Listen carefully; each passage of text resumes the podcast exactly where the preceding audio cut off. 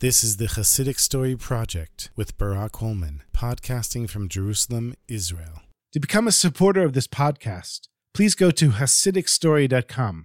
H A S I D I C story.com. You'll never know. You'll never know. You'll never know. You'll never know. One day, the holy Rebbe, Reb Levi Yitzchak Berdichev, shows up at the Chevra Kadisha, the burial society, in a small town. And everybody knows that the burial society would receive the tefillin of the deceased man in order to resell them and support the activities of the burial society. And Reb Levi Yitzchak Berdichev, he comes to this very small town and goes to the Chevra Kadisha, and they recognize him because he's a great Rebbe. And they say, Rebbe, what are you doing here?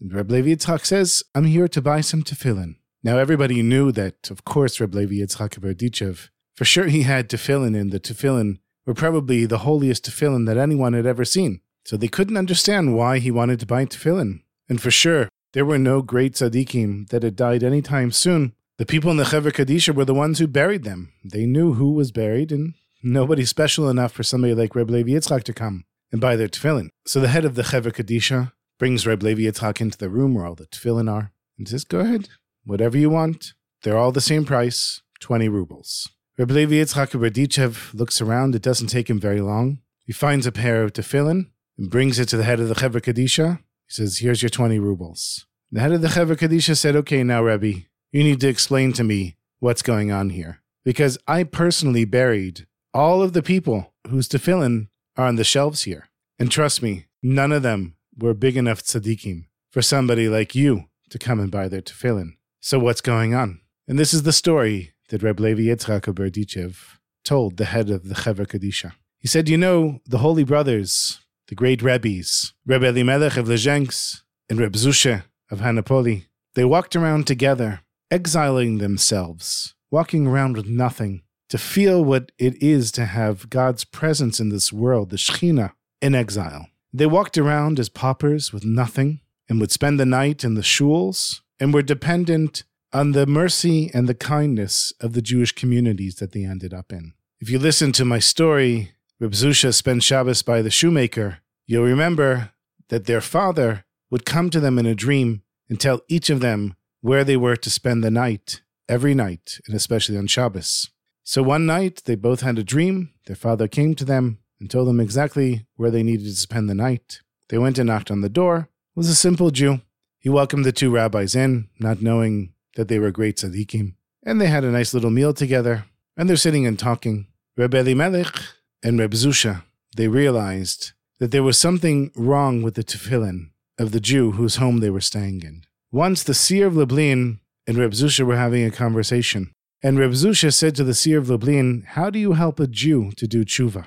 So the seer of Lublin, who was called the seer because he could see inside of a person everything that they had done and everything that they would do in their lifetime from one end of the world to the other. The seer said it's very simple. I know exactly what this person is supposed to fix. And so I tell them straight out, hey brother, you need to fix this. Nu, get to it. Don't waste any time. then the seer Lublin says to Reb Zusha, Nu, how do you do it? And Reb Zusha said, Zusha's approach is a little different than the seer Lublin. Zusha finds something wrong in Zusha and then tries to do tshuva over that. And through that, the person who needs to do tshuva fixes what they need to do tshuva on. So that's what happened here. They realized that there was something wrong with the tefillin, however it was with their holy vision.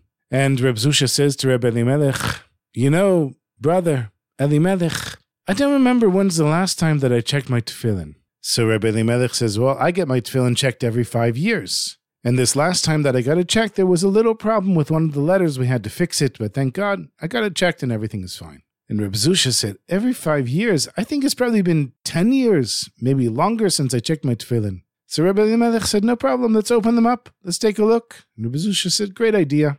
They open up the tefillin and they're looking and they're going over it and everything looks fine. So they wrap it up and put it away.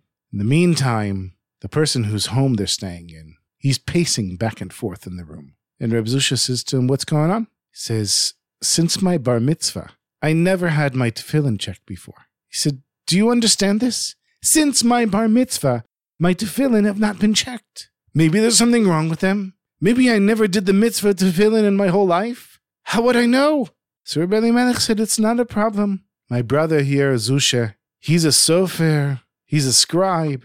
We have lots of experience with tefillin. We'll open up your tefillin and we'll see. And they open up both boxes of tefillin, the one for the hand and the one for the head. And to the shock and dismay of the homeowner, there were no parchments inside. Rebbe Elimelech and Reb Zusha felt that there was something wrong with these tefillin, but they didn't know exactly what it was. In the meantime, the poor Jew who was hosting them, he fainted on the spot. When he came to, he said, I can't believe it. My whole life, I never did the mitzvah of tefillin. I put on these boxes, but there was nothing in them. I never did the mitzvah tefillin.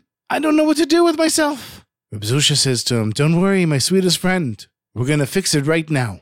I have some parchments here. I have a quilt and ink. And Reb Zusha sits down and starts writing out the tefillin. And slowly, as the ink dries, he rolls them up, puts them in their proper places, and stitches up the tefillin boxes. The whole time this Jew was pacing back and forth, it was already nighttime, and you can't put on tefillin at night, only when the sun is out. So he said, What are we going to do? What are we going to do? And Reb Elimelech and Reb Zusha said, Don't worry, we're going to wake up early in the morning, as early as possible, and we'll all go together and put on tefillin. Now, Reb Levi Yitzchak Berdichev, who's telling the story to the head of the Chevra Kadisha, he's known that on the last day of Yom Tov, Motzi Yom Tov, on Pesach, and on Simchat Torah, Shmini Atzeret, Reb Levi Yitzchak would sleep with his arm straight up in the air. And the reason was because he was so excited about doing the mitzvah to tefillin, he couldn't put his arm down, even when he was sleeping. So this Jew who had never actually done the mitzvah to tefillin his entire life, he couldn't sleep, he was too excited.